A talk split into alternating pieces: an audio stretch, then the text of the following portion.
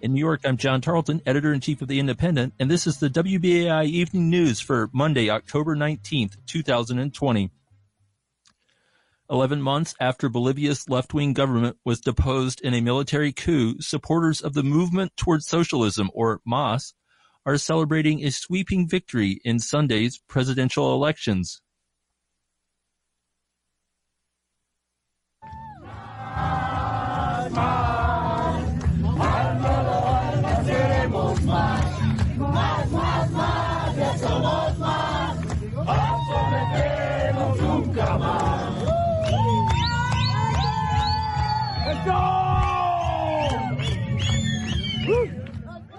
That was the, the supporters of MAS last night uh, chanting uh, over their victory. Exit polls show MAS's Luis Arce with more than half the vote and leading his nearest rival by about 20 points. His main rivals have conceded the race, though it will take days to complete the final vote tally in the mountainous Andean nation. Arce is a close ally of former Bolivian president Evo Morales, who presided over steady economic growth and the empowerment of the country's in, indigenous majority during his 14 years in power. Morales was forced to flee the country last November when police and military threw their support behind right-wing mobs protesting Morales' attempt to win a fourth term in office. Here in the United States, President Donald Trump continues racing across the country holding large cam- campaign rallies as he tries to cut into the lead of former Vice President Joe Biden with Election Day only 15 days away. Biden holds a national polling advantage of about 10 points, but the race is closer in key swing states.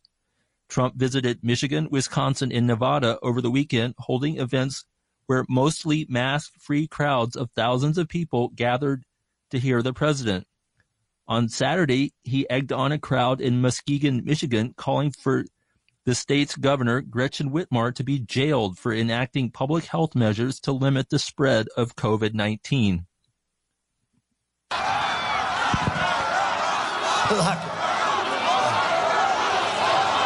Lock, them all up.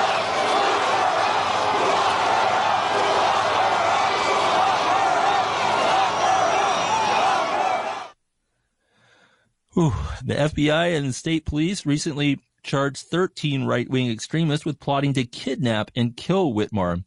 On Sunday, she appeared on NBC's Meet the Press and denounced Trump's latest provocations. You know, it's it's incredibly disturbing that the president of the United States, 10 days after a plot to kidnap, put me on trial and execute me, 10 days after that was uncovered, the president is at it again and inspiring and in, incentivizing and um, inciting this kind of domestic terrorism. It is wrong. It's got to end. It is dangerous, not just for me and my family, but for public servants everywhere who are doing their jobs and trying to protect their fellow Americans. Trump and Biden are scheduled to hold their second and final presidential debate on Thursday night in Nashville. In Congress, House Speaker Nancy Pelosi has given the Trump administration a 40 out, 48 hour ultimatum to reach a final agreement on a new stimulus package of nearly $2 trillion, or she will call off negotiations until after the election.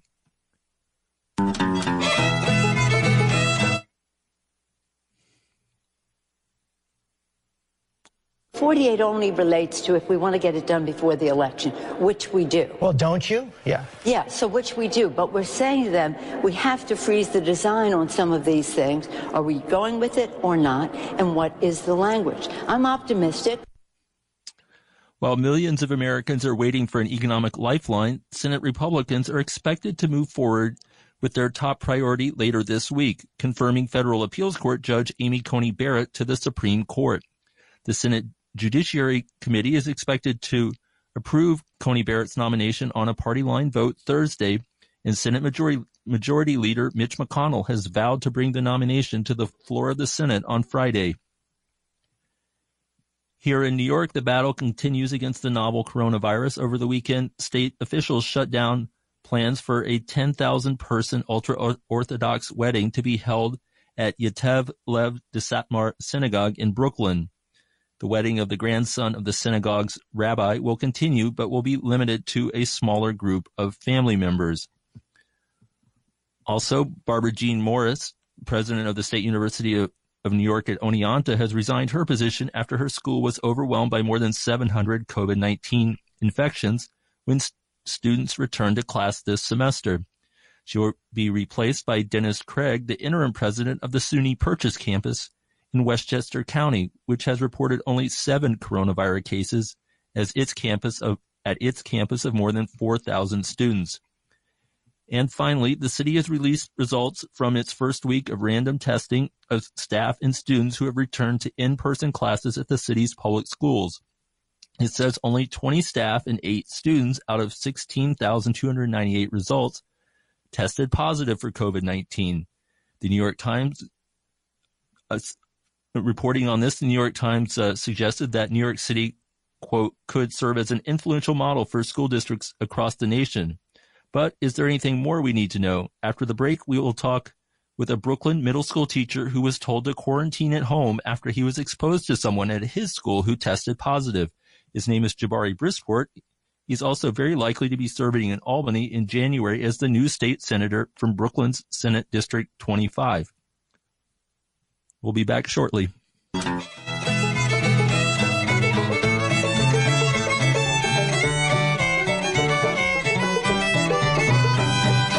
2016 on election day,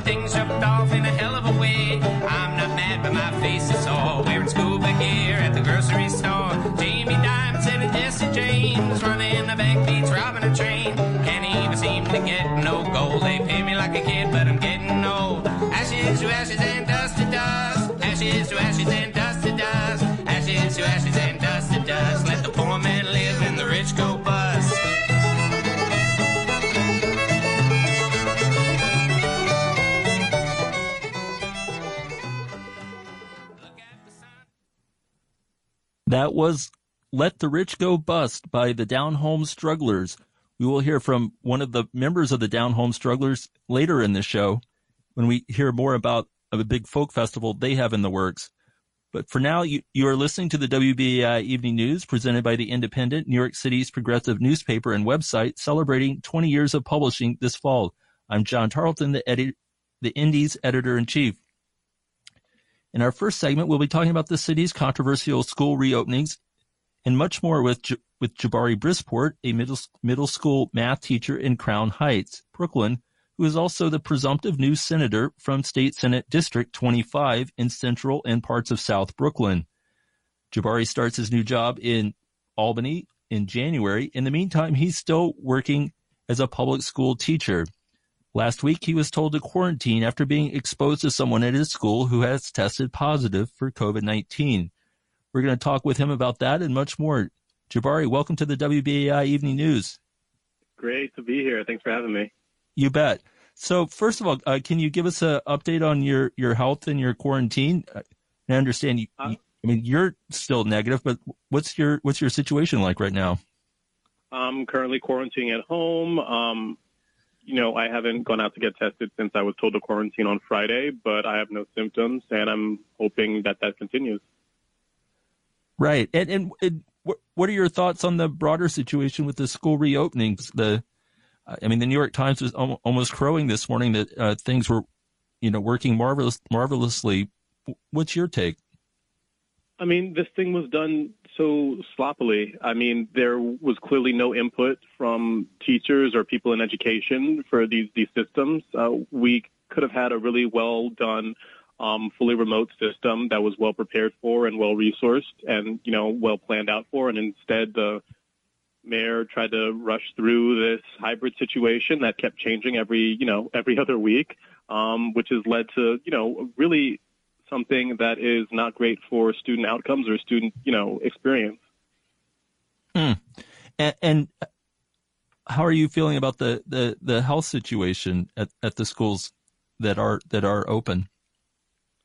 You know, we it is a, a constant sense of of danger. You know, for teachers and administration and, and the wider community. I mean, when this one uh, member of the community uh, was diagnosed last week, you know, I, I think you know several, I think upwards of like a dozen other teachers were had to you know quarantine because of it. Um, it is an extremely large ripple effect, and you know when the mayor is pushing for these reopenings, he doesn't understand how like very very tightly interconnected like school systems are, and how like one small thing can set up a large domino effect. Right. And also uh, recently the the mayor an- announced that he was uh, postponing payment of 900 million dollars in back ta- back pay that has been owed to public school teachers here in New York for about a decade. Uh, your thoughts on on that? De Blasio says he has no money, but as we saw at, at the end of June, there's always uh, there's always plenty of money for the police department. Yeah, it's just absolutely ridiculous and shows that his priorities are not with people in education. Um, this money that's been owed for, like you said, a decade now, and um, teachers have really put themselves on the line, um, you know, for, for their students and, and their families and really rolled with the punches. And this is just a slap in the face after everything, you know, the incredible stress and disorganization with the school reopening. Right. And and just to be clear for our listeners, the the problem uh, originated with the Bloomberg administration which refused to negotiate uh, new union contracts throughout his final term in office and De Blasio inherited that situation and negotiated a deal with the UFT uh, that included postponing some of those uh, much overdue uh, pay raises till 2021 but now uh, he's you know pushing it back even even further and um, yeah, it, it sounds like a, a, real slap in the face. And also, I mean, just um, we, we're almost uh, two weeks away from the elections, and wanted to check in with you on that on, on in a couple of ways. Uh, for, uh, first of all, I, I, understand that you're uh, you're backing some uh, additional uh, people you want to see join you in the in the state senate. Why do you feel a sense of urgency around that? I mean, you know, no matter who wins the presidential election, and I hope it's Biden, but no matter who wins, we're not going to get a single payer healthcare system, which is ridiculous because on its face it's ridiculous, but we're also in a pandemic.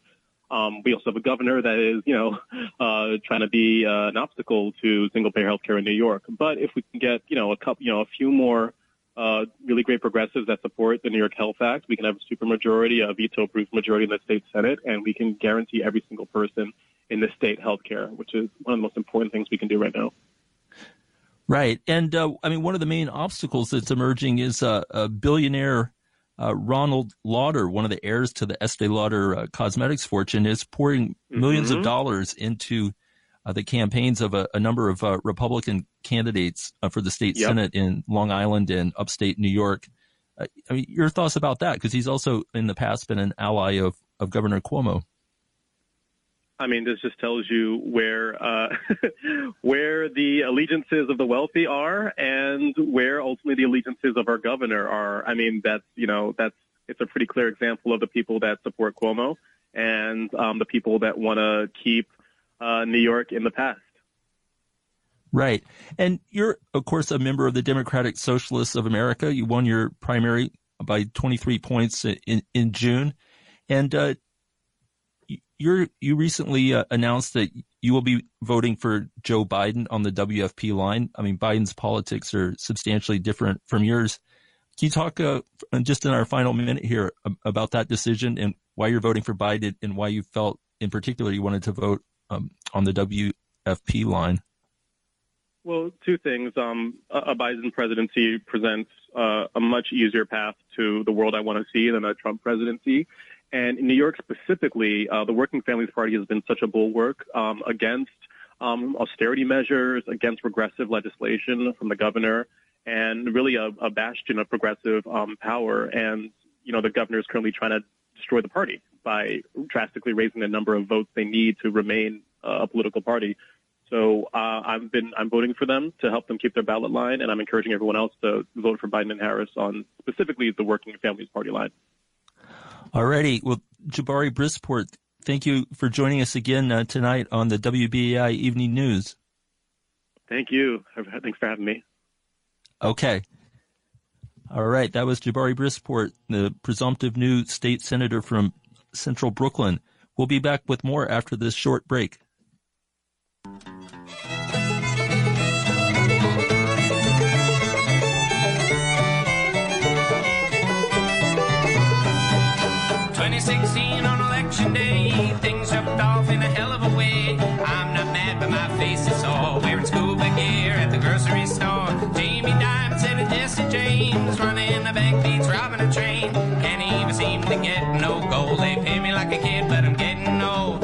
Ashes to ashes and dust to dust. Ashes to ashes and dust to dust. Ashes to ashes and dust to dust.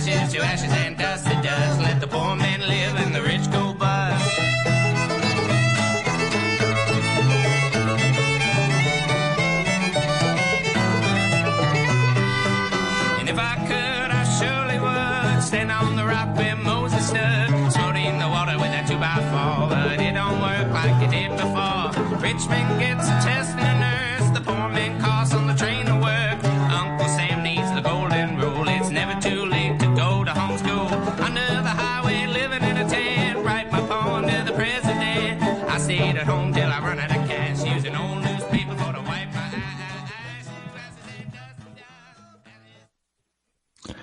That was Let the Rich Go Bust by the Down Home Strugglers. You are listening to the WBAI Evening News presented by The Indypendent. I'm John Tarleton, the Indy's editor in chief.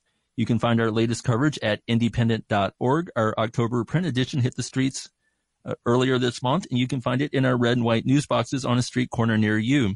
Before we continue on with our second segment, I want to encourage everyone who can do so to give generously to WBAI and help keep shows like this on the air. You can give by calling to 516-620-3602 or by going straight to give number two WBAI.org. Again, that phone number 516-620-3602. You can make a one-time donation or better yet, sign up as a WBAI buddy for $10 per month or more and help keep WBAI and shows like this on the air. Now we turn to our second segment in North Brooklyn with a controversial new natural gas pap- pipeline that is drawing increasing criticism both as a public health hazard and bad energy policy.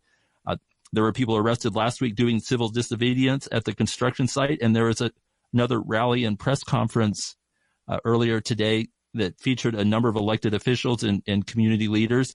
And one of them was Kevin LaCherra of Greenspoint. Uh, he joins us now. Kevin, thanks for coming on the show.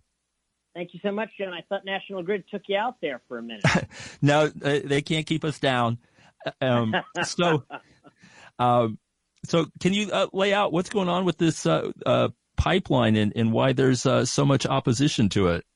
Absolutely. I uh, we're fighting the fight up here uh, in North Brooklyn. National Grid, which is our public utility, and they're a monopoly in New York, um, are running a massive frac gas pipeline from the neighborhood of Brownsville all the way up to Greenpoint um, through quite a few neighborhoods, uh, primarily black and brown and working class neighborhoods uh, here in Brooklyn.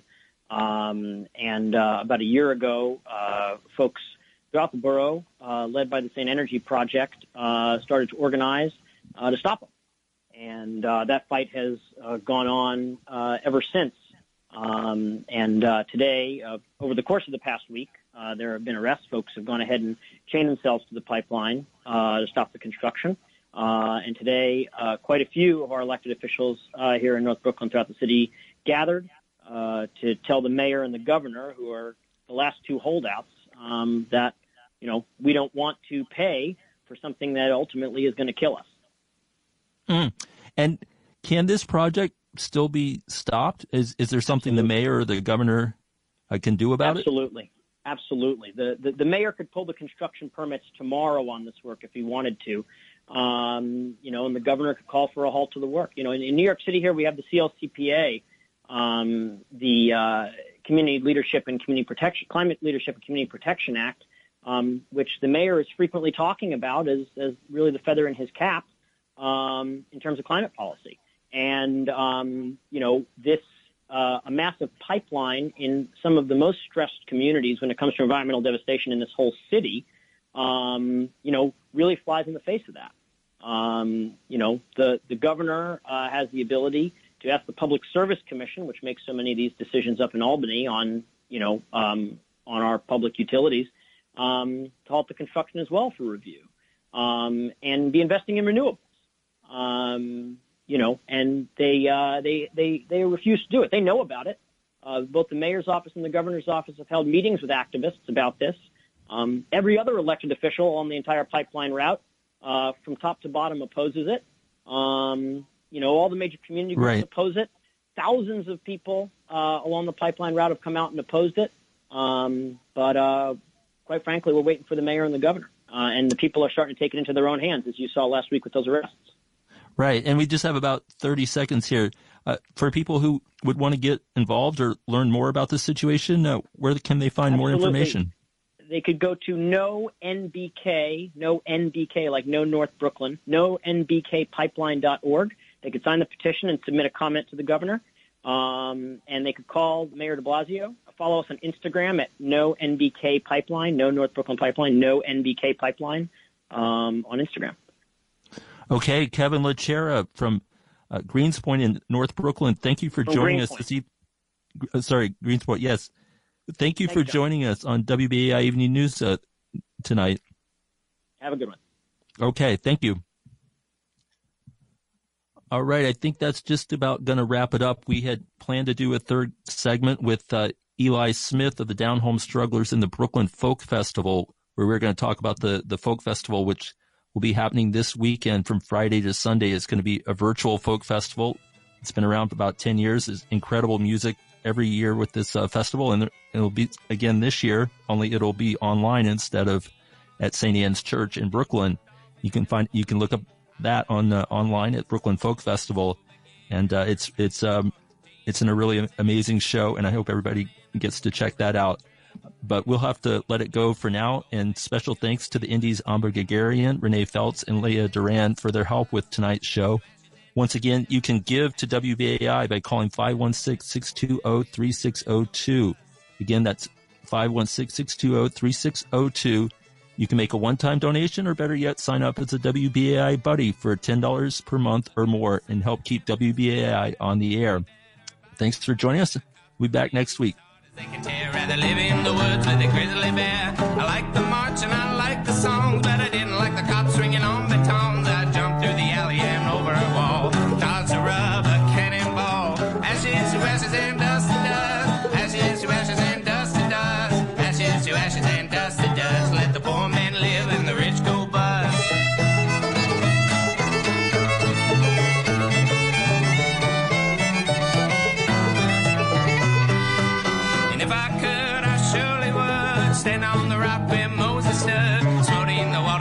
by four. But it don't work like it did before. Rich man gets a test and a nurse. The poor man costs on the train to work. Uncle Sam needs the golden rule. It's never too late to go to homeschool. Under the highway, living in a tent. Write my poem to the president. I stayed at home till I run out of cash. Using old newspaper for to wipe my eyes. Ashes and dust and dust. We've got our friends at CNN here. You guys love breaking news, and you did it. You broke it. To admit is that Trump has helped all of you.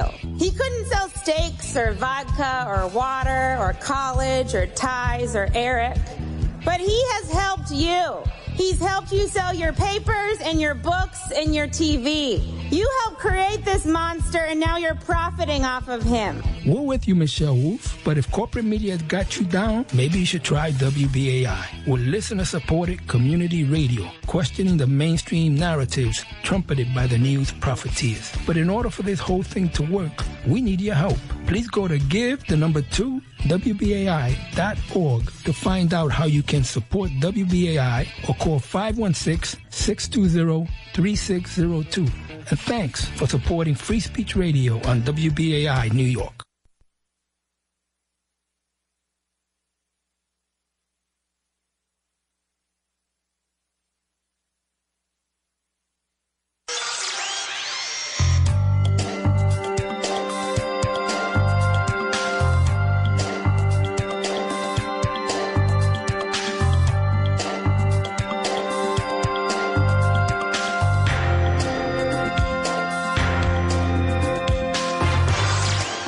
Welcome to Counterspin, your weekly look behind the headlines. I'm Janine Jackson.